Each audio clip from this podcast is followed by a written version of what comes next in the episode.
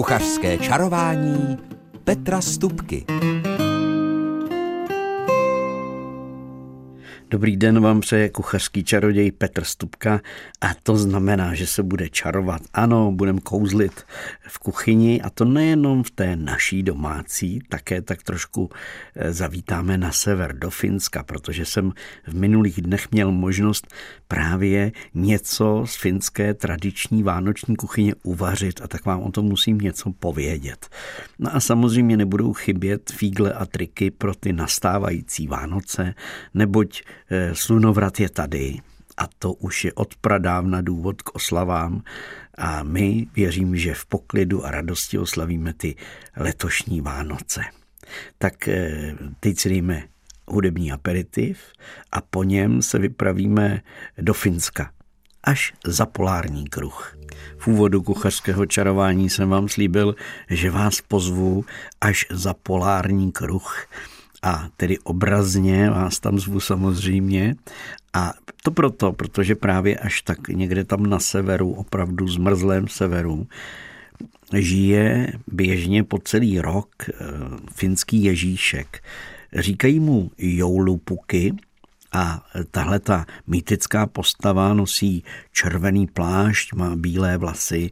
No prostě, když si představíte Santu Klauze, tak je to téměř on. Takže eh, nevím, jestli byl dřív Santa Claus anebo Joulupuky.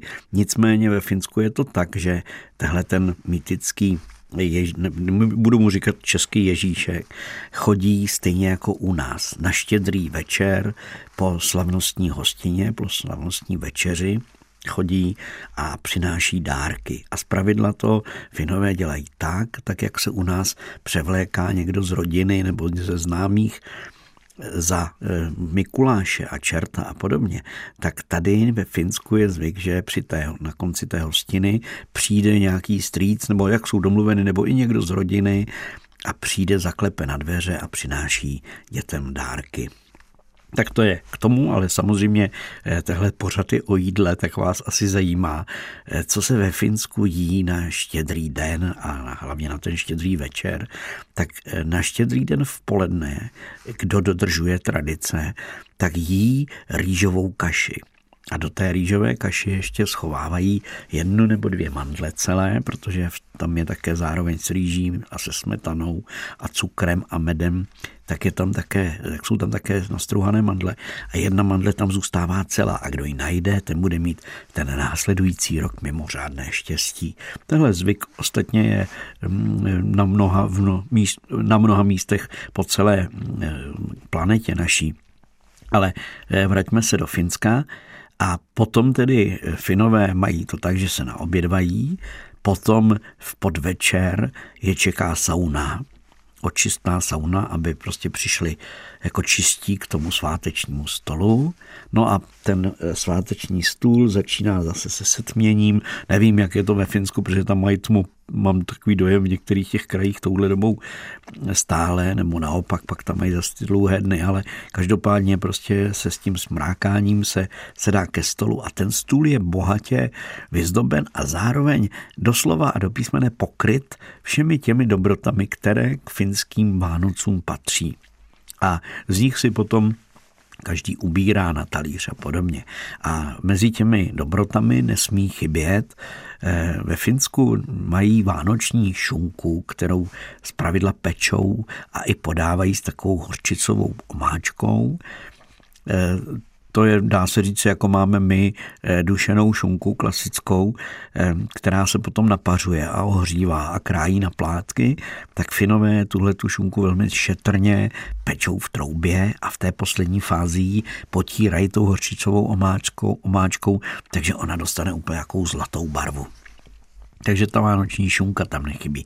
Potom tam nechybí samozřejmě ryby, protože Finsko je zemí jezer a moře a prostě ryby jsou tam naprosto samozřejmá součást jídelníčku a mezi těmi rybami, které jsou na tom svátečním stole, by neměl chybět syrový losos, kterému říkají grávy lohy, protože lohy je finský losos a ten připravují tak, že ho jenom to maso čisté, bez kůže, úplně čistý filet, vlastně jenom osolí, ocukrují, pokladou koprem a buď ve váku nebo v mikrotenovém sáčku nechají v lednici dva, tři dny odležet a potom krájí z tohohle toho lososa syrového plátky. No ale připravují také jiné ryby, třeba tresku, která se vaří ve smetaně. No, v pravém slova smyslu to není vaření ani dušení, je to tak, že v té horké smetaně s kořením samozřejmě se vlastně tepelně zpracuje, opracuje ryba, treska nebo i sledě a tak dál, takže ryby. Další, co nesmí na tom finském stole chybět, je chléb a ten samozřejmě oni eh, používají, nebo nejčastěji je tam zvykem jíst černý chléb žitný, takže tenhle ten černý chléb a k tomu ještě také přírodní sír.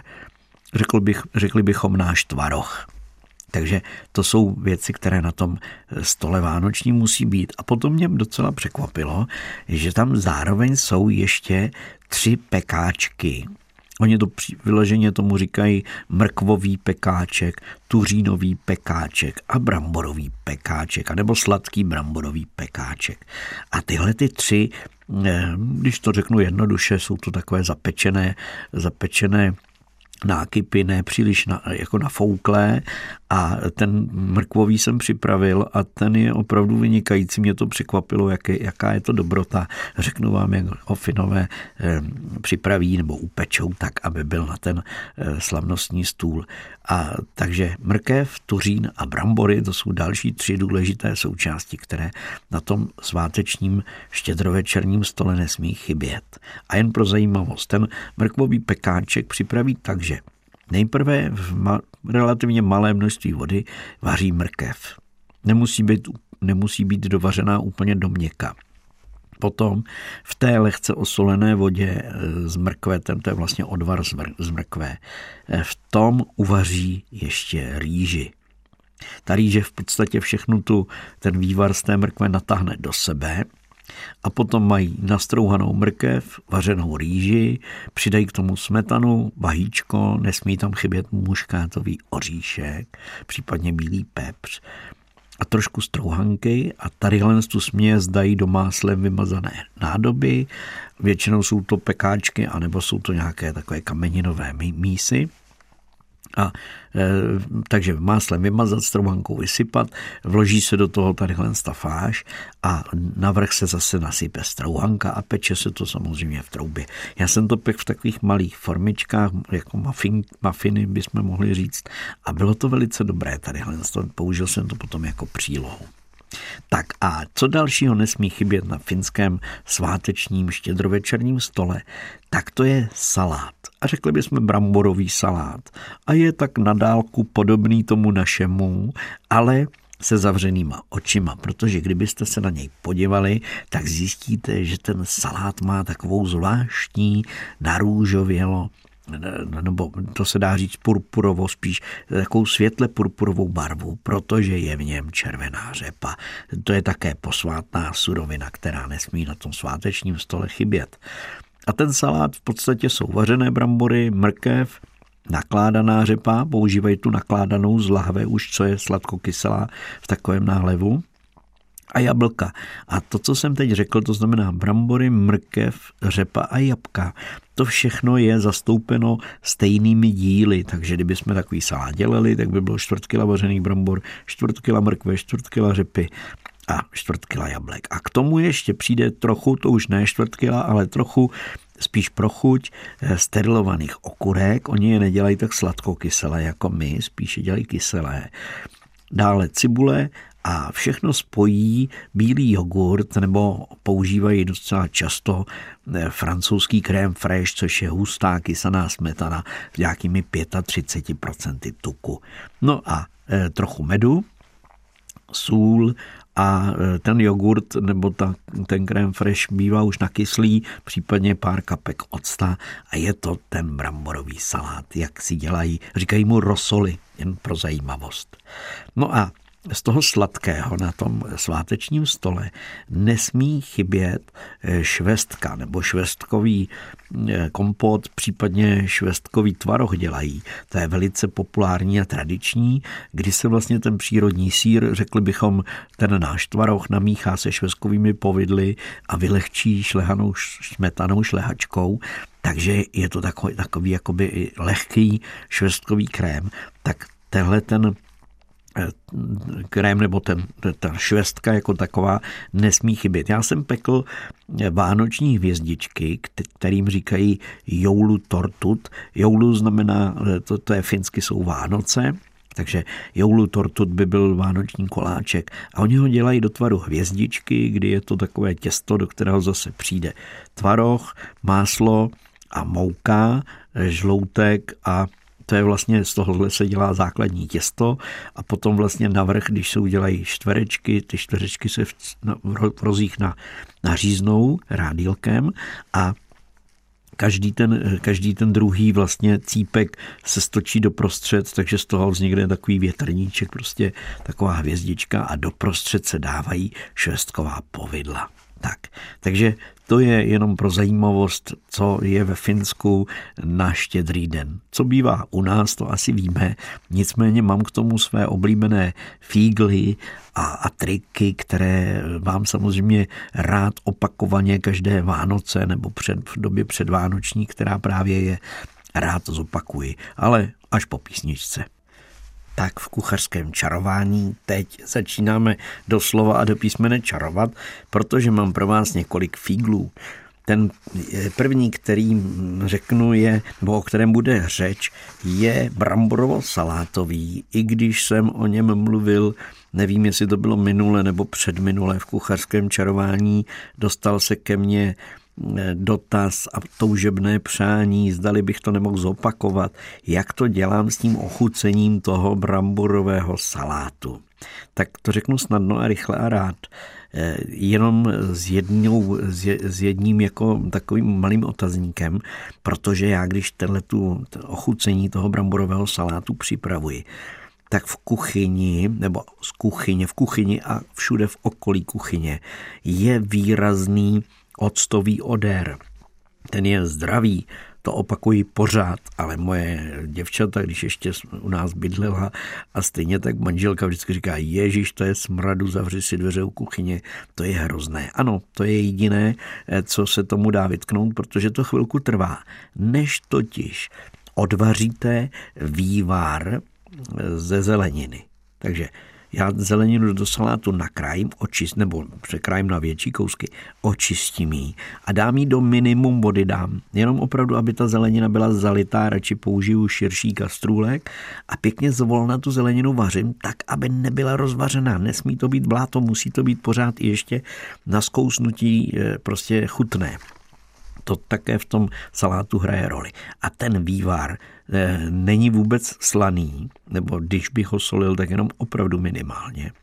A ten vývar potom dám v rendlíku na sporák a odvařuji ho a přidám do toho zároveň lák z okurek, jen trošku, prostě řekněme deci a půl, protože ten v sobě zas má takové to koření a tadyhle ty chutě, takže lák z okurek a přidám tam ocet cukr a sůl, ale sůl dávám až ke konci, abych věděl, jak je to slané, protože vlastně tahle ta směs, kterou já odvařím, až mi v tom kastrulku, když tam na začátku mám řekněme 4 deci nebo půl litr, tak na konci tam mám deci, ani ne. Takže opravdu to musíte odvařit. A samozřejmě ten ocet, když se odváří, tak čpí a ten, to ochucení potom toho salátu není tak ostré a je to opravdu výborné. A tady tu směs kterou mám takhle odvařenou, samozřejmě nechám schladnout.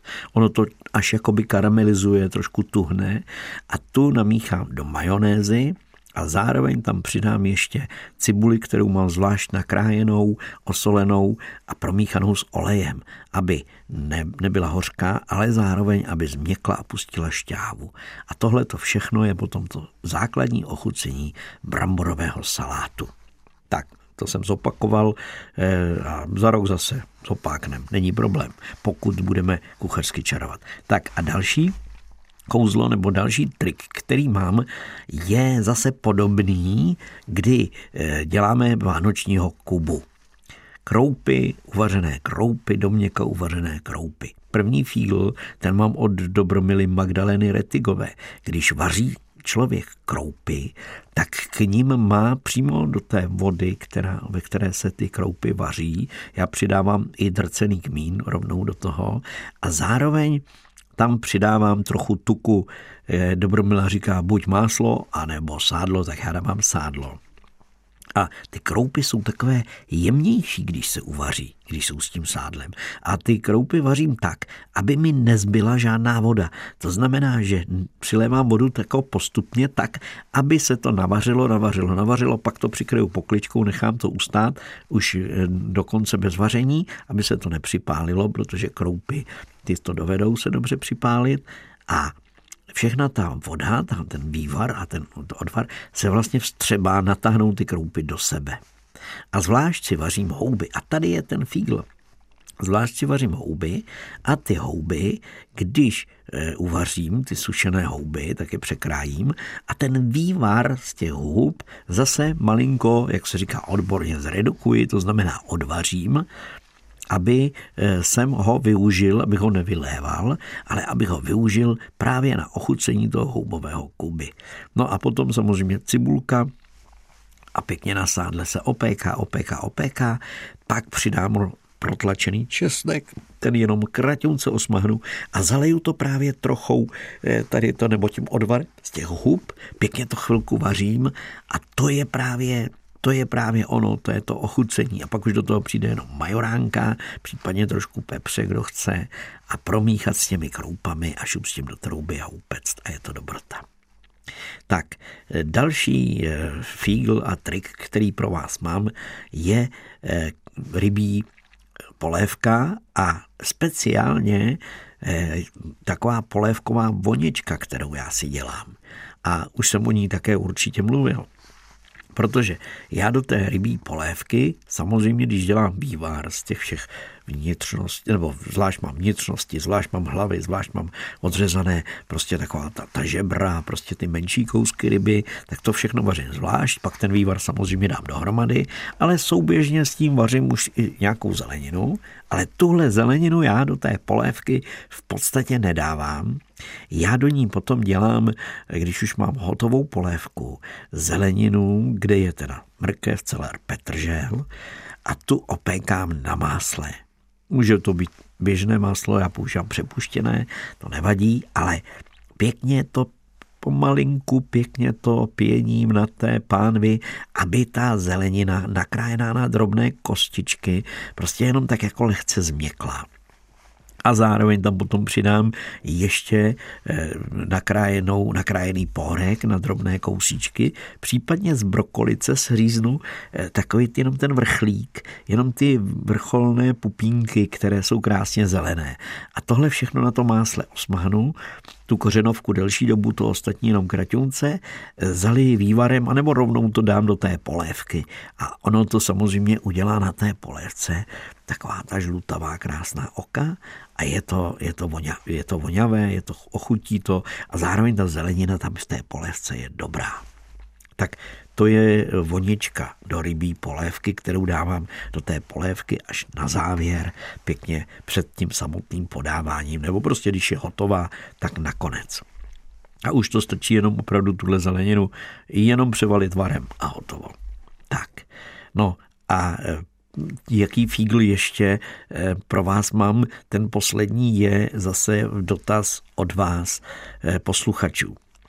A sice, že jsem mluvil, a teď už nevím, jestli to bylo loni, nebo předloni, nebo předpředloni, ale mluvil jsem o takzvané vymazlené šťávě k pečínce.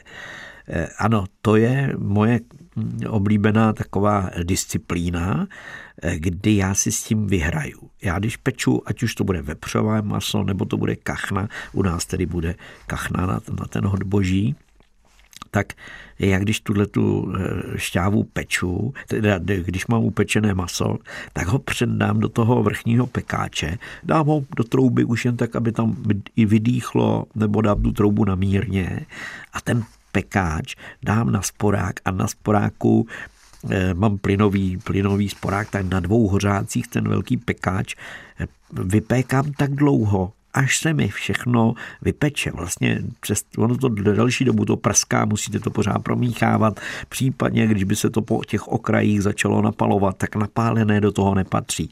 Ale ta šťáva se opravdu udělá tím, že se vypečou všechny ta, ta šťáva, která vyteče při pečení, obsahuje bílkoviny a ty, když se vypečou, tak zčervenají neřknuli až téměř zhnědnou, ale nesmí zčernat, už je hořké, to do šťávy nepatří, prosím pozor.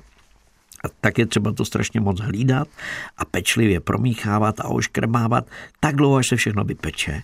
Ten pekáč v tu chvíli jakoby stichne, protože už je tam jenom tuk, už se v něm není žádná voda, jenom všechno vypečené ten okamžik, to, když je to krásně také do hněda, do zlatova a bronzova vypečené, tak to zalej vývarem nebo vodou, může být voda, ne moc, a tak, abych sem všechny ty napečeniny odvařil, abych se rozvařili a tím pádem mám tu krásnou barvu té šťávy.